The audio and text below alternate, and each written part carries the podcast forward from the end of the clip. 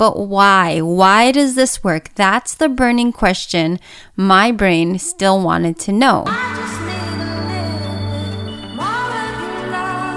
Hey, you're listening to the Love Lasting podcast. My name's Jen, and I can't wait for us to talk about all the things from a new recipe I tried for supper last night to how I unknowingly let the world dictate my life. I hope you hit that subscribe button to join me every week and be sure to check out the show notes for a special link to my free private Facebook group where we can continue each conversation. But for now, let's dive right into today's episode because you're here for a reason and I'm determined to deliver whatever message your heart came for. Let's go. Hello and happy Tuesday. So, last week was the show launch, and I released multiple episodes to make it easier for any new listeners to get a better feel for what the show is going to be about. But typically, all my new episodes will come out on Tuesdays moving forward. Anyways, today I want to talk about setting intentions and being intentional. Have you noticed that over the last few years, the popularity and awareness around mental, physical, and emotional health, really health in general, has skyrocketed? And with that sudden surge came a lot of people who started swearing by habits like journaling in the morning and doing things like setting intentions for their day. I'm not gonna lie, when I started seeing people post online about how intention setting was this life changing experience, I may have rolled my eyes a little and thought to myself, well, isn't it basically the same thing as making a to do list and learning how to navigate through your feelings? Like, we learned that in elementary when we had to fill out our planners and color in those happy faces or confused faces to let the teacher know how we felt about the assignment, like self assessments.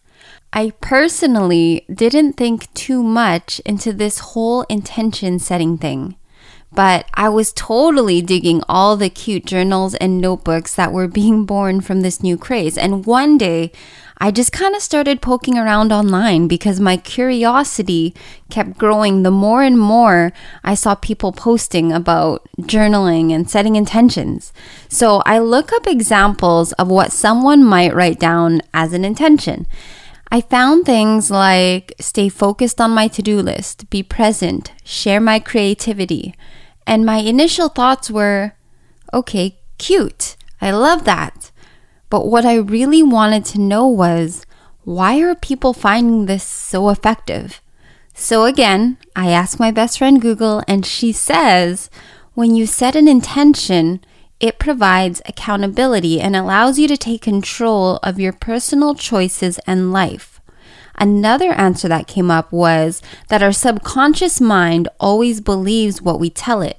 So, if we infuse our intentions and our days with positive, encouraging emotions, chances are that we'll begin to experience them. So now the wheels in my brain are turning, and I feel myself working through the puzzle and getting excited. Setting intention provides accountability. And from what I gather, you don't really tell anyone your intentions, so I assume the accountability is to yourself. But isn't that the problem that most of us have?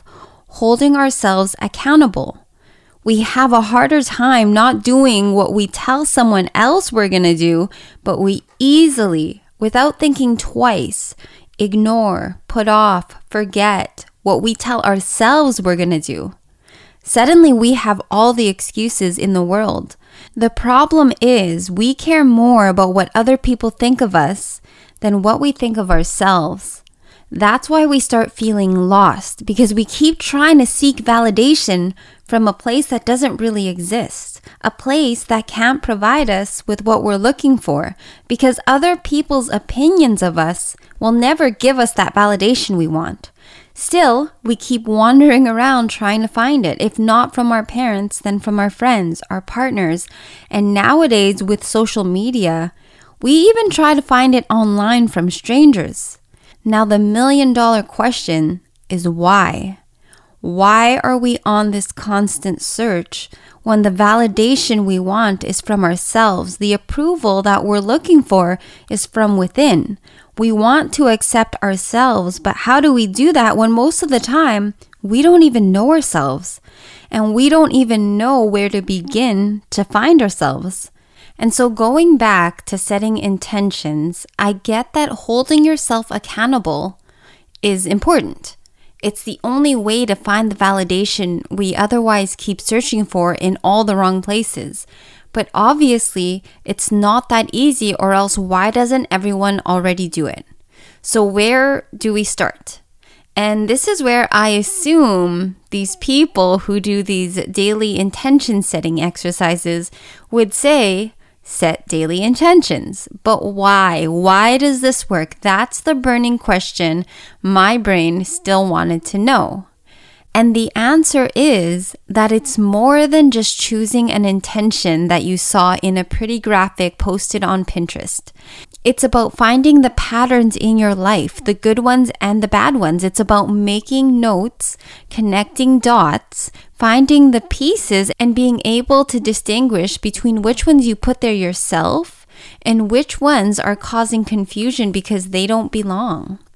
Setting intentions is about finding where there is confusion, finding where there's contrast, finding where you have resistance, and then getting to the bottom of it so you can intentionally change your behaviors to support the healing of whatever wound caused the problem to begin with. You choose intentions based on that because setting intentions for your day is kind of like packing a diaper bag for a child. You can't possibly prepare for every situation that might occur while you're out. You obviously can't pack your entire household into one bag, although, if you're a mom like me, you probably tried.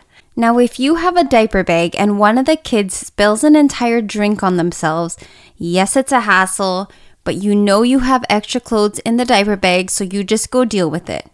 Setting an intention basically does the same thing for your day. It prepares you for unexpected situations.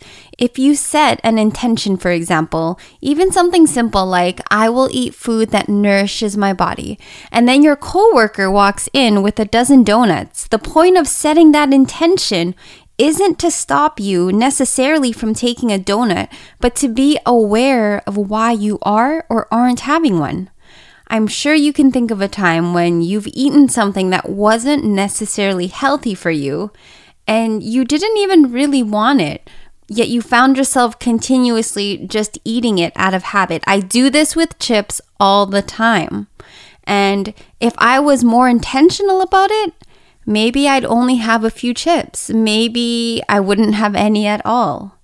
Either way, it would have been a mindful decision, not a toxic habit. It isn't the chips that are necessarily what's bad, but it's being unaware of why I want them and why I'm continuously eating them, even though I don't really want to eat them. Even though I'm not really hungry, I know they're not that good for me, yet I'm continuously eating them. And then next thing I know, the bag's done. When you are conscious of the decisions you are making, there is less room for regret because you know that win or lose, good or bad, you did exactly what you wanted to do in those moments. We often feel regret the most when we didn't follow our own gut. And then we regret it because we knew better when you set intentions, when you are intentional about what you do, when you do things for a reason you can stand behind and a reason you understand, then your purpose starts becoming clearer. And when your purpose starts becoming clearer, so does the direction you need to go. And if we all focus on heading in the direction we're supposed to go, in the direction we want to go, down the road we're supposed to be on, the less collisions we need to worry about. Stop trying to read the gauge on someone else's car and stop trying to follow the traffic signs in a different lane than the one you're in. The reason a habit like setting daily intentions is so powerful is because it reminds you to stay on your own path and it's important to do it daily to ensure you recenter yourself from any little mishaps or storms that happened the day before, events that might have steered you off course even just a little. It's much easier to make minor adjustments to your path daily than to continue blindly in a direction that leads us to a place we have no desire to go. Every path comes with its own share of obstacles and challenges, and unless you believe what's waiting on the other side is worth getting to, you'll never find the drive to continue, and that's how most of us end up feeling stuck. But you're not stuck. You just have no reason to continue, so you don't. Set new intentions, recalibrate, recalculate, refuel, and once you figure out where you want to go, remind yourself daily of what it's going to take for you to get there. Draw yourself a map. That's all I have for today. Thank you for spending your valuable time talking to me. I can't wait for our next conversation. But until then, I'll see you in the free Love Lasting Insiders group where we can go deeper into all the topics. I love you to the moon and back. All of you.